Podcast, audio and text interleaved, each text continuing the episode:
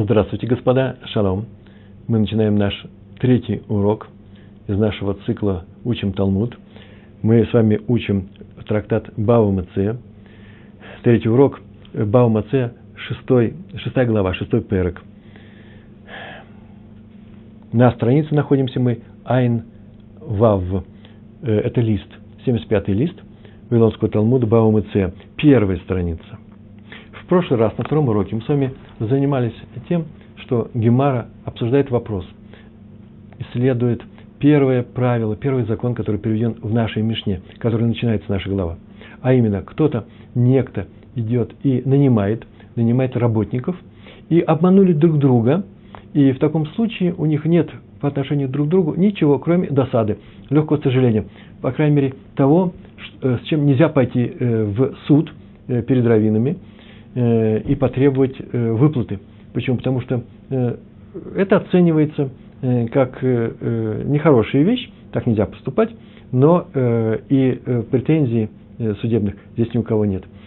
Поскольку такое странное, странное заключение и обманули друг друга, Гемара наша, на прошлом уроке мы этим занимались, занима, понимает вопрос, о чем здесь говорится, и мы пришли к такому выводу, что здесь говорится о следующих случаях когда хозяин называет одну цену, а тот человек, к которому он обращается э, с просьбой привести работников, идет и называет другую цену. Они приходят, работают, и в конце концов оказывается, э, что э, они работали совсем другую цену. И у нас мы разобрали несколько случаев, построили с вами сложную систему граф или лабиринт, как это называется, и убрали все ненужные вещи, а именно то, что кончается явно не досадой, а, например, э, общим удовольствием, радостью, или наоборот, э, таки, таким большим неудовольствием, что идут в суд и через суд получают те деньги, которые им причитаются. И мы выяснили, что у нас есть только четыре случая. Три э, больших таких серьезных случая, когда хозяин нанимает, хочет нанять их за три зуза в день, это все будут работники, нанимаемые, э, которые, которых нанимают на день, на дневную работу, или бригада, и каждый из них получает по три ЗУЗа, или по э, один человек. И он хочет нанять их по, за цену по три ЗУЗа, а тот человек, который их нанимает, посредник, тот, который, или посланец, он идет, приходит с этой бригадой э, договаривается о том, что они будут наняты за четыре ЗУЗа. Причем говорит при этом – что плату вам, э, плату на хозяине, на хозяине он обещал, и он выплатит. И они идут и работают, а в конце концов получают э, три э, зуза, и у них э, при этом, конечно же, вне всякого сомнения, остается только досада. Почему? Потому что он же сказал, что на хозяине плата, он не обещал, а хозяин им ничего не обещал, им нужно было спросить хозяина самого, сколько он им заплатит. И это называется досада. Второй случай, когда он нанимает работников непростых, которые идут за три ЗУЗа. Да, еще в первом случае э, рассматривается вариант, это очень важно. Посмотрите, когда есть, есть и за три э, ЗУЗа люди нанимаются, и за четыре. То есть э, все зависит от конъюнктуры на полях. И поэтому э, им сказали за четыре, а на самом деле им будут платить за три. И они так говорят этому пасанцу, ну что ж ты сделал? Очень нехорошо. Если бы ты не сказал за четыре, мы пошли и нашли бы Э, того, кто нас хочет нанять за 4. Второй случай, когда нанимают работников не простых, а тех, у которых сами есть, у самих есть поля, и для них это, они так считают, позорно за маленькую цену работать. Э, когда они услышали, что их нанимают за 4, они пришли, а потом оказалось, что за 3 у них есть, остается только досада. Еще один есть случай, когда они э, всех нанимают здесь за 3 ЗУЗа, и их почему-то этот работник нанял за 4, они пришли, отработали, теперь приходит хозяин, платит им за 3, э, по 3, они говорят, ну, если бы мы знали, что э, по 3 мы бы и не старались, мы были наняты на 4, так мы и старались, и работали больше, и сделали более качественную работу, на что Гемара говорит, ну, этот случай можно спокойно э, изучить, а именно взять и пойти посмотреть, они работали более качественную э, работу сделали, то им и заплатить за это полагается по барайте. Помните, какая барайта, да? Если кто-то получил э, некоторую пользу от э, нанятых работников по чужой инициативе на своем поле, и он доволен этой работой, он говорит, о, это хорошо мне сделали, то он платит именно то, за что, сколько эта работа стоит в данной местности, в данное время.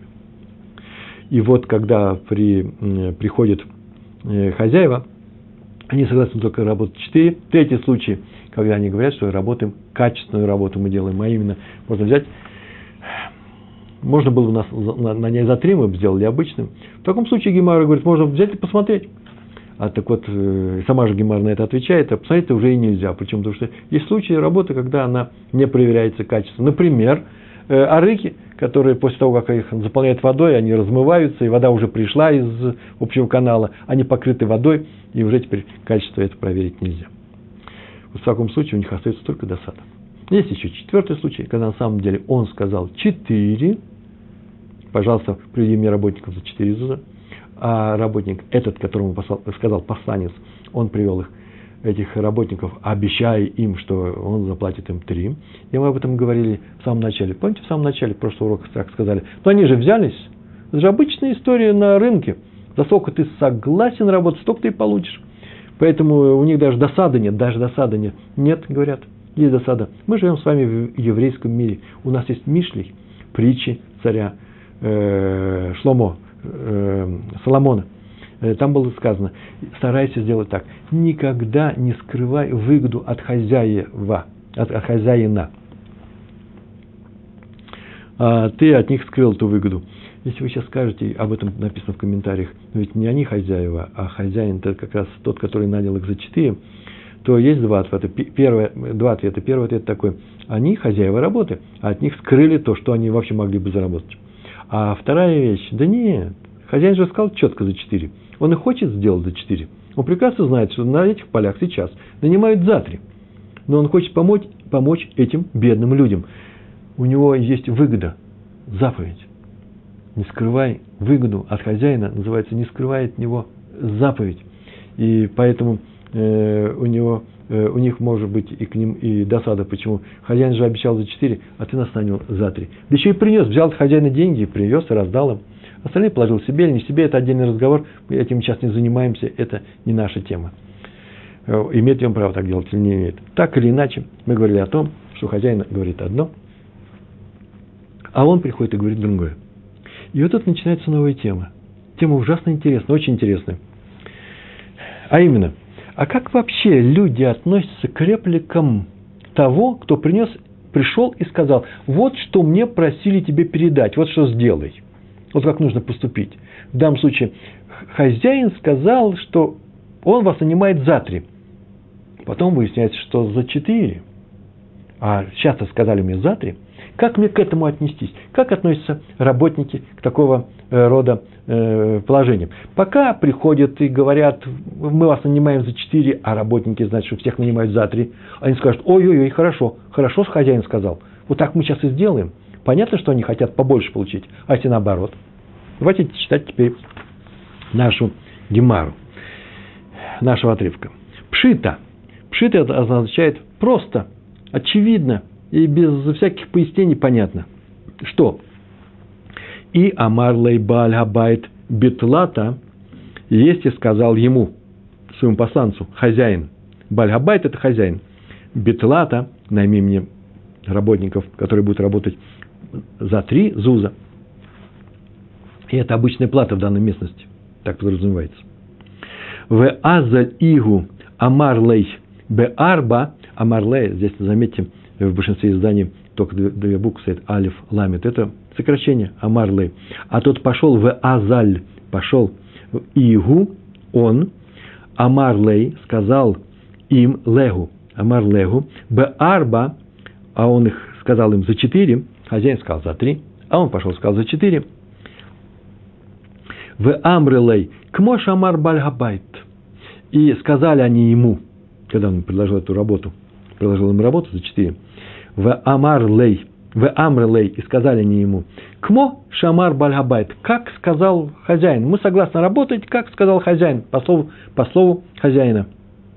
То понятно, с чего мы начали, да? Понятно, очевидно, что здесь имеется в виду, а именно, да тайгу ай, айлуя. Да тайгу ай, ай, ай, айлуя, это называется датайгу. Их намерение прозрачно, понятно, и они согласны получить по, по максимуму. Они прекрасно понимают, что все за три, а нам говорят четыре, мы хотим четыре. Хотя обычная цена три. И слова, по, вот эта фраза «по слову хозяина» означает не меньше четырех. Он же пришел, сказал четыре. Так вот, не меньше четырех. То есть они согласны работать за четыре. Ну, на самом деле, в этом случае, это понятно, это очевидно, что они хотят много.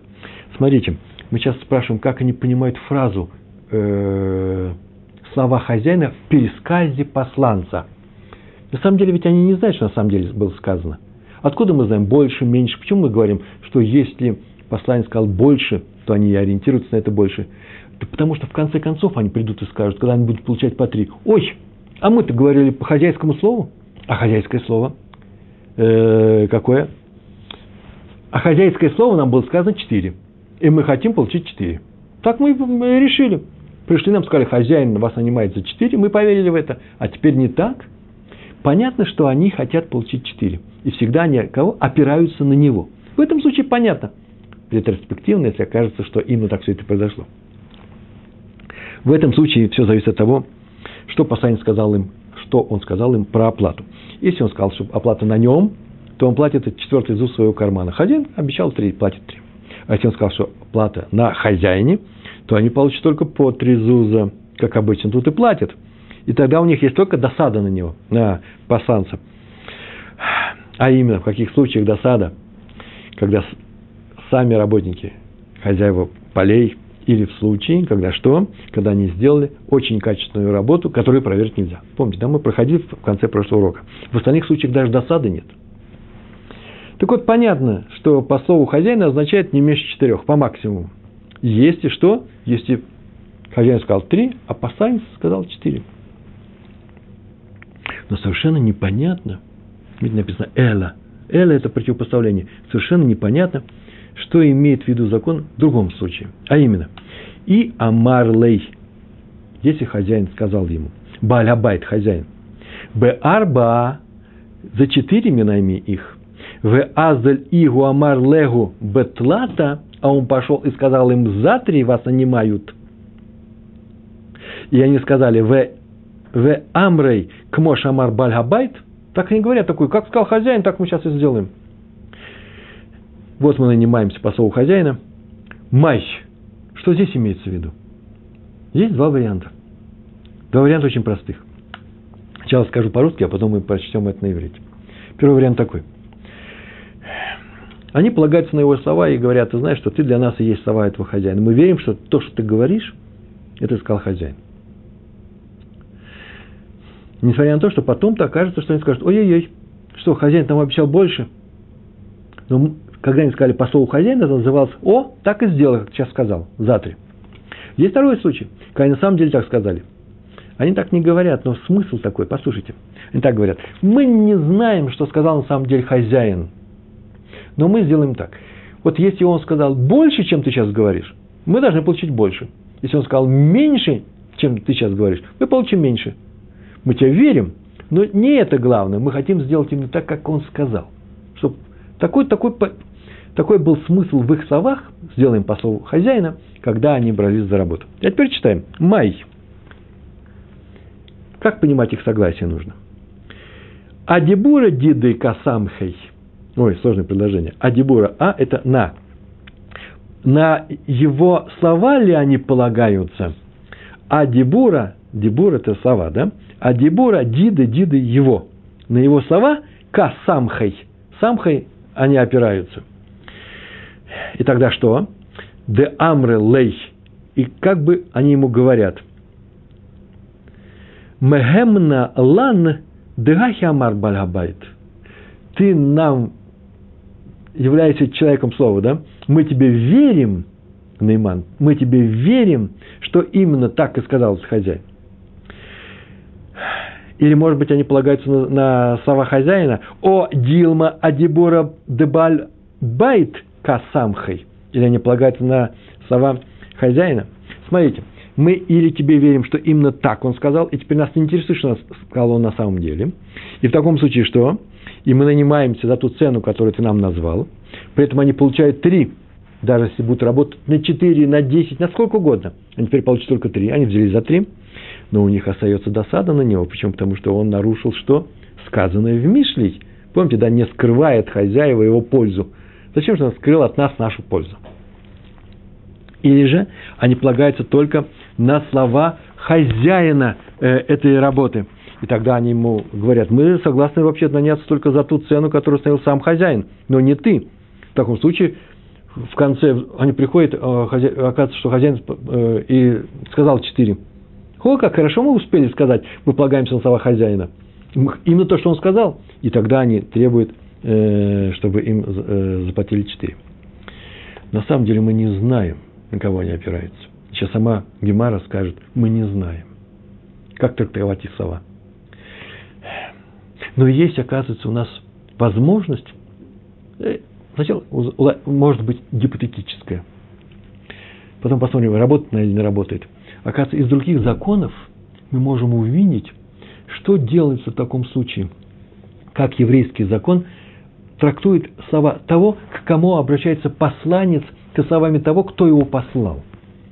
Говорит ли он, вот я так и сделаю, или так мы сейчас и сделаем, как ты говоришь, я верю, что так хозяин сказал, или тот, кто тебя послал, или же он так говорит, мне все равно, то есть он говорит, давай сделаем, как хозяин сказал, но что имеется в виду? Мне все равно, что ты говоришь, Потом посмотрим, что сказал хозяин, вот так это и зачтется. Смотрите, это очень интересный момент, совершенно фантастический. Как еврейский закон оценивает такие ситуации. Называется начало. Ташма, иди и слушай. Иди слушай, это сейчас будет тебе доказательство, как здесь поступить нужно. Что говорит на эту тему закон?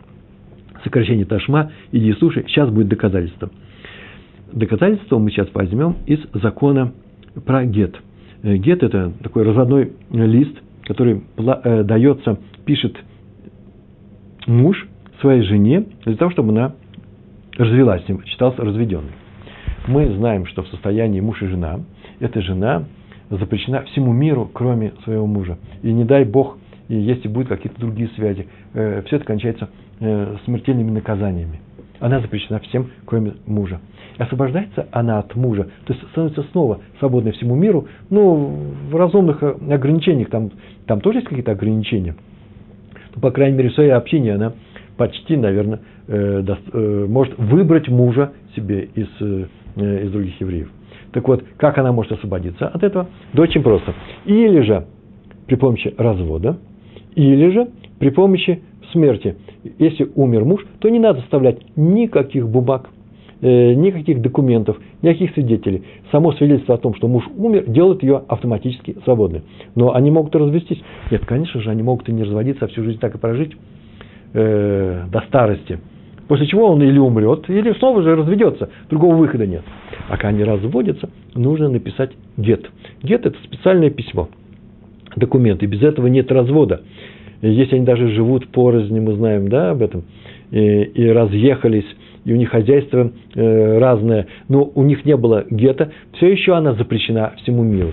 Поэтому есть определенная э, форма этой записи этого гетто, и форма, закон устанавливает определенные принципы выдачи этого гетто. Гет пишется э, по поручению мужа э, писцом или самим мужем по определенным законам и дается жене. Вот в момент передачи от мужа жене этого гетто, она в этот момент становится разведенной. Значит, мы с вами имеем, вот сейчас я нарисую, это будет муж, муж, это жена, и когда он ей передает гет, вот в этот момент она становится разведенной. Интересно, что есть еще одна система передачи этого гетто. Не всегда они находятся рядом, не всегда удобно им встречаться. Они просто могут быть уже в разных местах, быть в силу разных причин.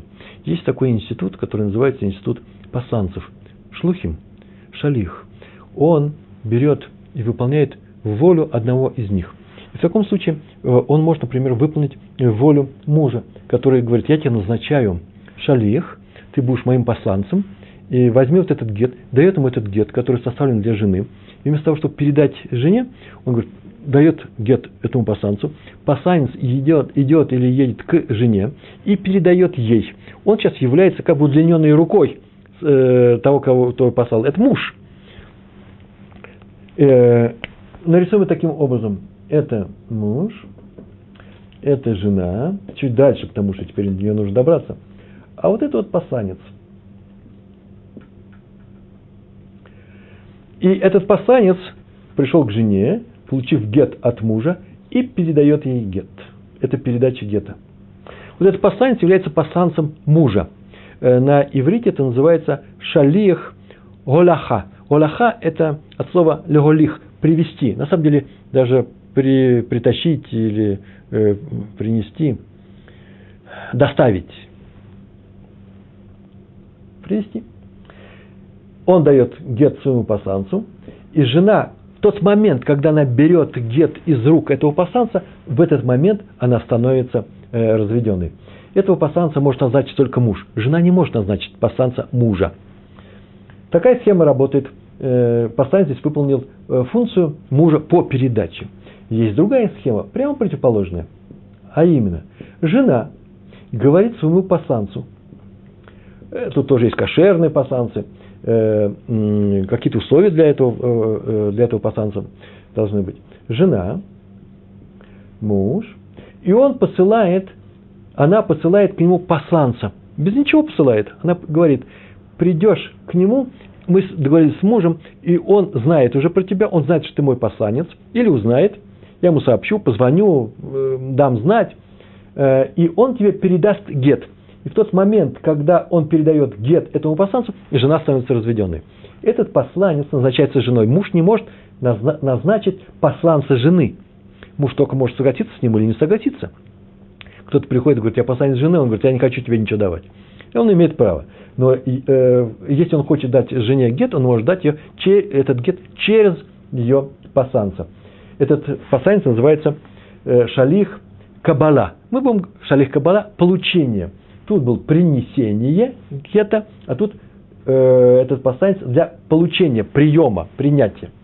И жена становится разведенной в тот момент, когда шалих получает ее гет. Вот такое вступление у нас. А теперь посмотрим на закон. Как относится человек к словам э, посланца, который говорит, вот что мне сказал тот, кто меня послал. И посмотрим, как закон на это реагирует. И при реакции закона будет, э, считается этот где-то кошерным, считается ли она разведена или не считается, мы узнаем, э, как склонен в таких случаях э, считать закон, как относится тот, к которому обращается посланец, э, обращается к его речи этого посланца, про, э, про цель его послания. Случай такой. Давайте посмотрим сейчас внимательно в нашей, в, в, в нашей гемаре. Случай такой. Ташма вы обратите внимание, написано очень лапидарно все, прям очень коротко, короткими словами.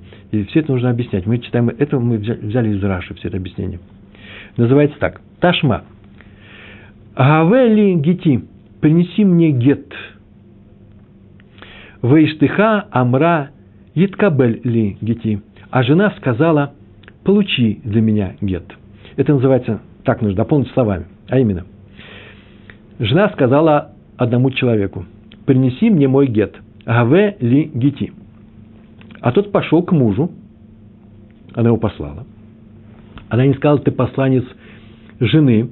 Она сказала, принеси мне гет. Она не сказала, получи мне гет. А он пошел и сказал, твоя жена Иштыха Амра. Она так сказала, титкабель ли гити, получи мне гет. Это означает, принеси мне гет, так она сказала этому посланцу – этому человеку. То есть, принеси, будь пасанцем мужа, попроси его, скажи, что я прошу, чтобы он сделал тебя своим пасанцем. И я, тебя пасанец, ей принесу, принесу гет от тебя, выполняет твое поручение. И в тот момент, когда передам ей гет, она станет что? Разведенной. Так сказала жена. А он пришел и сказал, я пришел от жены. И она меня просила получить у тебя гет. Я пасанец своей жены. Повторяю, жена попросила его сделать так, чтобы его назначил муж своим посланцем, а он пришел и сказал, я посланец жены. Выслушав все это, муж, имея гет в руке, говорит такую, такую фразу. Вегу омер. Муж говорит, а он говорит. Гейлах кмо шамра. Вот тебе, как она сказала.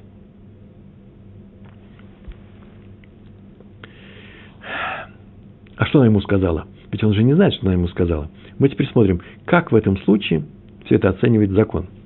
Амар Раф Нахман, Амар Раба, Бар Авуга, Амар Раф. Такая длинная цепочка. Вот именно об этом случае сказал Раф Нахман, так звучит еврейский закон. Раф Нахман сказал, что?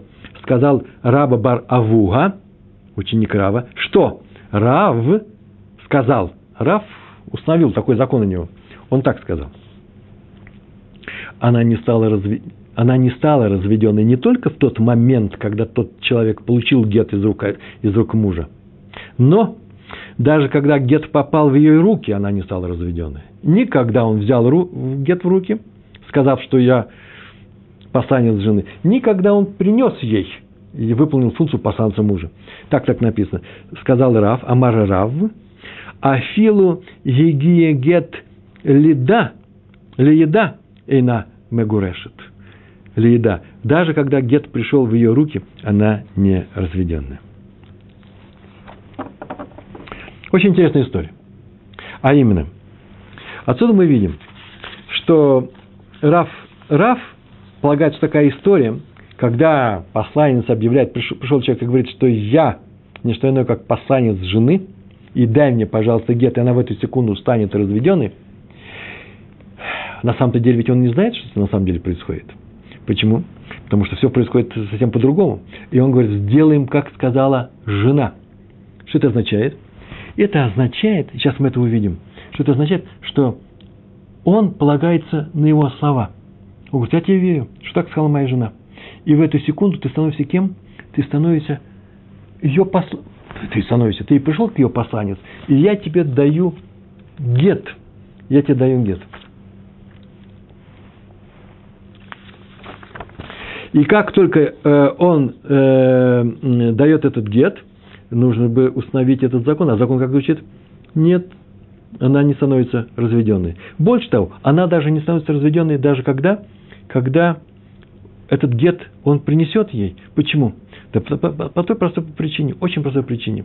Она его не просила стать ее посланцем. И муж не просил его стать его посланцем. Только по этой причине он где-то недействительный. На самом-то деле муж полагается на ее слова, э, на его слова. Он, говорит, он верит в то, что на самом деле так она и сказала. Как только он сказал, э, что мы сделаем, э, как сказала она, э, кмо шеамра, это звучит из, нашей, из нашего нашего закона, что Раф полагает, что он полагается именно на него. Смотрите, так написано здесь в нашей Гемаре. Шемат мина – Отсюда ты можешь выучить из этого закона, что Раф сказал, что она не разведенная никогда. Ни в этот момент, ни в этот. А дебура диды касамих, что он полагается на его слова. Он выдает себя за посланца жены, этому верит муж, который вручает ему гет, и он уверен в том, что жена в этот момент становится разведенной, но она не становится разведенной, потому что на самом деле этого человека не назначила жена. И даже когда гет придет в его руки, в ее руки, она тоже не становится разведенной, потому что этого человека не назначил муж. Отсюда мы видим, что что? Он полагается, так говорит Рав, так говорит еврейский закон, на его слова, но она не разведена по, по другой простой причине, что его никто не назначил. Дальше еще интересно э, э, идет фраза. Смотрите, какая фраза. Он полагается на, ее, на его слова. Потому что если ты решишь, что он полагается на ее слова, то получится еще хуже. Смотрите. Да и салка датах, что если тебе придет в голову сказать, что он полагается на ее слова, да адибура дида касамих, что он полагается на ее слова, дида ее слова, как бы говоря, то возникает трудность. Сейчас мы увидим, какая трудность. Он так говорит. Что это означает? Я не знаю на самом деле, что сказала моя жена. С гетами дело сложно, поэтому ты пришел говорить, что ты ее посланец. Давай сделаем очень простую вещь.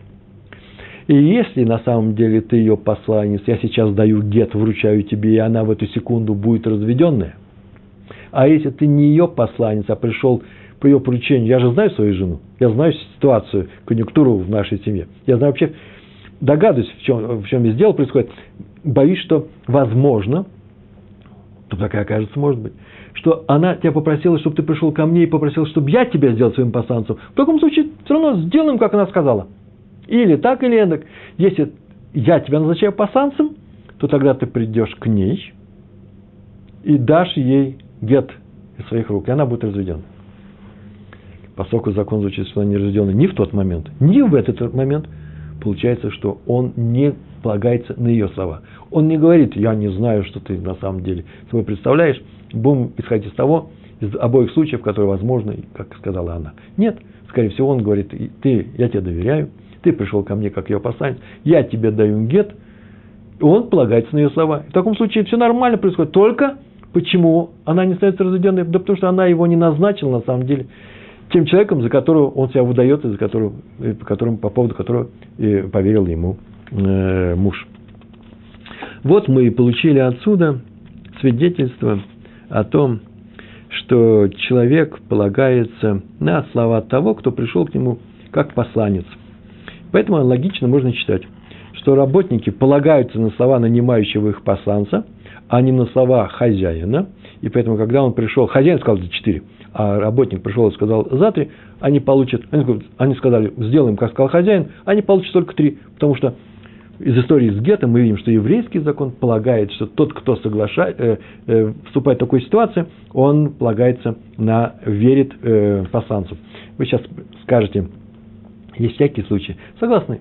Есть случаи совершенно разные. Есть полагается таким-то образом, есть на, э, другим образом. Но еврейский закон, как мы сейчас только увидели, исходит из того, что человек на эту фразу действует очень просто. Несмотря на то, что он говорит, сделаем, как сказал, пославший тебя, это означает, что я тебе верю. Так мы увидали из закона про гет, по крайней мере, в, с гетом так сказано, и других доказательств нету. Э, в, в пересказе Раф Нахмана сказал Раф ба, Бар Авуа, что Раф постановил, что она не разведенная. Мы подходим к концу нашей страницы. И в конце нашей страницы написано три слова. Амар Раф Аши. Сказал Раф Аши. Перелистываем страницу. Мы оказываемся с вами, оказываемся на второй странице листа Айн Вав, второй, второй, второй лист, на второй странице. Амар Раф Аши. Гемара не согласна с таким доказательством, и Раф Аши выступает именно с тем, кто это несогласие э, э, сказал, заявил. Гахи Гашта, это два слова нужно знать. Гахи так, Гашта теперь, что вот так теперь такое доказательство. Это сложная фраза, которая означает, разве это доказательство? Сейчас он расскажет, почему это можно не считать доказательством. А именно он сейчас так, такую вещь скажет. Раф Аши.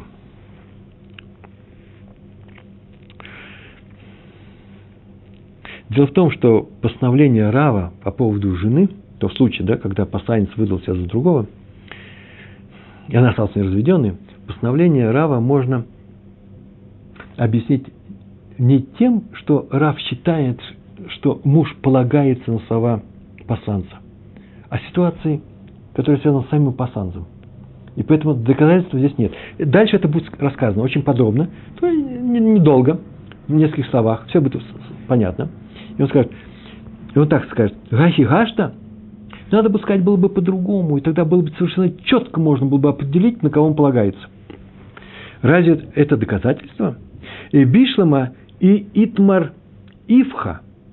Было бы хорошо, и было бы хорошим доказательством, Бишлама это очень хорошо было бы, и мы все понимали бы. И Итмар Ивха, если бы было сказано наоборот, совсем другой последовательности.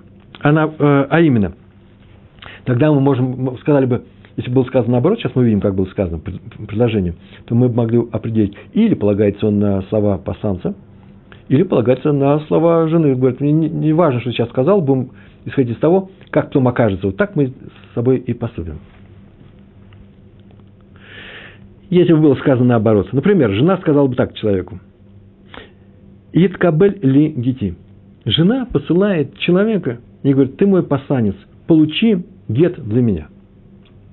На самом деле, в нашем примере было сказано «Хевели гети» – принеси мне гет, попроси мужа моего, чтобы он тебя сделал своим посланцем. А здесь нет, новый вариант. Она его просит, стань моим посланцем и пойди к моему мужу и получи, скажи, что посланец жены. Это будет правда на этот раз. И получи этот гет, я буду разведенным. Получи для меня этот мой гет.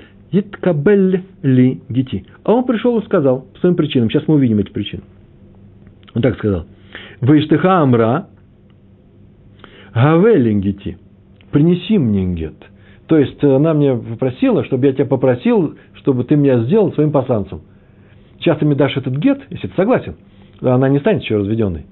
И тогда я что? Отнесу ей, в тот момент она станет разведенной. Пока жена не стала разведенной, вы помните, да? У нас муж посылал, э, э, посылал к жене посланца, и в этот момент она становился, становился разведенной. Он в, все, все это время может не что иное, как э, передумать а э, когда жена посылает своего посланца, и муж дает ей, ему гет для нее, поэтому сказал ей, то как только посланец возьмет гет, он уже передумать не может. Она разведенная. Если он сказал, ой-ой-ой, я хочу оставить ее своих жен, своей женой, им теперь придется делать новую хупу, ставить но, э, э, новую ктубу писать. Все, она разведенная, если будет следить. Поэтому жена в нашем случае по предложению Рава Аши. Возвращаемся к нашему случаю. На самом деле было сказано, помните, да? Она его попросила, стань свидетелем мужа, попроси его. А он пришел и сказал, я э, э, посланцем мужа, а он пришел и сказал, я посланец жены. В этом случае Рав сказал, нет никакого развода. И почему-то мы решили, что отсюда следует, что муж говоря такие слова, сделаем, как сказала жена, э, это свидетельство о том, что он опирается на слова пасанца, а не жены. Рафаша говорит, нужно привести другой пример. А именно, она ему говорит, пойди, стань моим посланцем и возьми у него гет. А он пришел и сказал, я пришел сюда с предложением твоей жены, чтобы ты сделал меня своим посланцем, и я ей отнесу гет – буду посланцем мужа, э, мужа. И вот на этот случай, если бы, а он ему отвечает на это, что он отвечает? Вегу умер гейлах кмо шамра, вот тебе, гейлах, вот тебе, возьми, как она сказала, то если бы на это сказал Раф Нахман, Раф, Рава Бар Авагу, сказал Раф, что она становится разведенной, как только гет попадет в его руки этого человека, то отсюда можно было бы сказать, что он полагается на ее слова. Читаем, а потом я объясняю. Веамар Раф Нахман, Амар Раба Бар Авуга, Амар Раф. Миша, Миша и Гия Гет. Начиная с того момента, когда Гет при, прибыл Леядо в его руки, этого человека, Мегурешет, то отсюда Алма, Алма это следовательно, отсюда был следовало, да Дибура Диды Касамих что он полагается на ее слова. Ни больше, ни меньше. Приходит посланец и говорит, я ее посланец, жены. Э, жена говорит, пойди ты мой посланец. Он должен прийти и сказать, я ее посланец. А он приходит и говорит, я сделал меня твоим посланцем. И он говорит, давай сделаем, что мы сделаем с тобой? Сделаем, как она сказала. И если бы закон был звучал такой, что как только гет приходит в его руки, она становится разведенной, это означает, что он выполнил функцию чего? Функцию ее посланца. А раз так, ведь он об этом не говорил, тем самым, как так только закон таким, так, так звучит, это означает, что закон полагает, что на самом деле ему не интересна слова посланца. Он говорит, вот как сказала моя жена, так мы и сделаем. И закон это признает. Понятно, да? Или еще немножко по-другому. Или даже так, и нами. Или таким образом. Миша и Гия гет леяда мегурешет. Только когда гет придет в ее руки, она, она становится разведенной. О, отсюда мы видим, что он опирается на его слова. Алма, отсюда мы видим, да дебура дидыка самих. он полагается на, ее слова, э, на его слова. А именно, он говорит, я верю тебе, и поэтому я тебе даю гет. Ты что? Ты говоришь что? Что ты, что ты э, пришел как ее посланец, и я тебе даю э, гет, и э, сказано, она становится разведенной, когда гет попадает в ее руки, как посланец, как посланец мужа, то отсюда можно было бы сделать такое заключение, если бы была такая ситуация, если бы Раф э, такое сказал. Понятно, что муж был уверен, что, посла, э, что он, этот посланец, и жена станет разведенной только когда получит гет из э, его рук. Но если закон говорит о том, что она стала разведенной сразу, как только этот человек получил от нее гет, это означает, что закон рассматривает его, этого человека, как пасанца жены.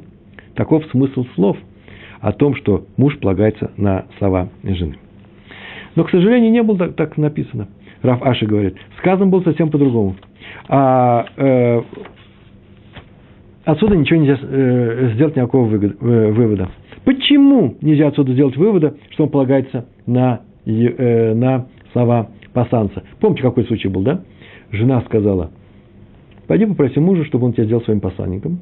Он пришел и сказал, я посланец жены. Не так он сказал, а я посланец жены. И дается гет, и не становится неразведенной ни в момент получения гетта этим пасанцем, ни в момент передачи этого, от этого пасанца гетта жене можно было бы сказать, мы так говорили, что он э, полагается на этого пасанца, я тебе верю, а закон говорит, что она не становится разведен только потому, что на самом-то деле ведь он поверил ему, но не назначил его своим пасанцем, а жена тем более не назначала своим пасанцем. Не, не, ну, говорю, не, не это причина. Не это причина, что закон, что Раф отказался признать его этот гет действительным. Читаем. Эла гатам в том случае, но в том случае, против которого выступает Раф Аши как доказательство, это не является доказательством. Там в законе, приведенном от имени Рава, нет никакого доказательства. А именно, Мишум Дакар шалит, э, э, Шалих Лешлихутега Лигамры, потому что сам Шалих, Акар это называется, искоренил, с корнями выдрал. Шалих шалих лиштихутей, свое, свою функцию, возможность свою быть посланцем, лигамбри, совсем полностью. Что там произошло? Дамарлы, а именно, шалих ли кабала, гавина, посланцем для получения, то есть посланцем жены, я согласен быть, мне не сложно. Легулаха логавина. А для того, чтобы стать посланцем мужа, я не согласен. Я не хочу. Это тирха называется, э, утруждение. Когда она его послала и сказала, пойди ко мне, получи гет, пожалуйста. Получи гет, принеси гет, стань пасанцем мужа, принеси его сюда. Он услышал о том, что она хочет быть разведенной. Гет уже есть. И поэтому, если она сейчас получит э, гет от него там, еще там, то э, он его выполнит функцию посланца, на это он согласен – он согласен для того, чтобы прийти туда. И она в ту, если, если он будет посланцем жены, то в ту секунду, когда он получает гет, она становится разведенной, что и хотела, что и нужно. Не нужно ему возвращаться обратно. Это, это утруждение, это тяжело. Ему хотелось отказаться от лишних хлопот. Именно так оценил Раф то, что он пришел и не передал слова жены, не сказал правду – что, мол, жена просит, чтобы ты меня сделал своим посланцем. А он сказал, а что он сказал? Я и есть посланец жены. Э, именно это стало причиной э, того, что Рав сказал, что он здесь не э, что гет это не кошерный. Не то, что доверяет муж его словам. Муж может доверять ее словам, ее словам. Здесь причина совсем другая. А именно какая причина? Что из того закона, в котором Рав отказался, мы видим только одно, что он не выполнил никакой функции. Он не выполнил не ее просьбу, не стал ее э, посланцем и э, не дал возможности мужа назначить его своим посланцем.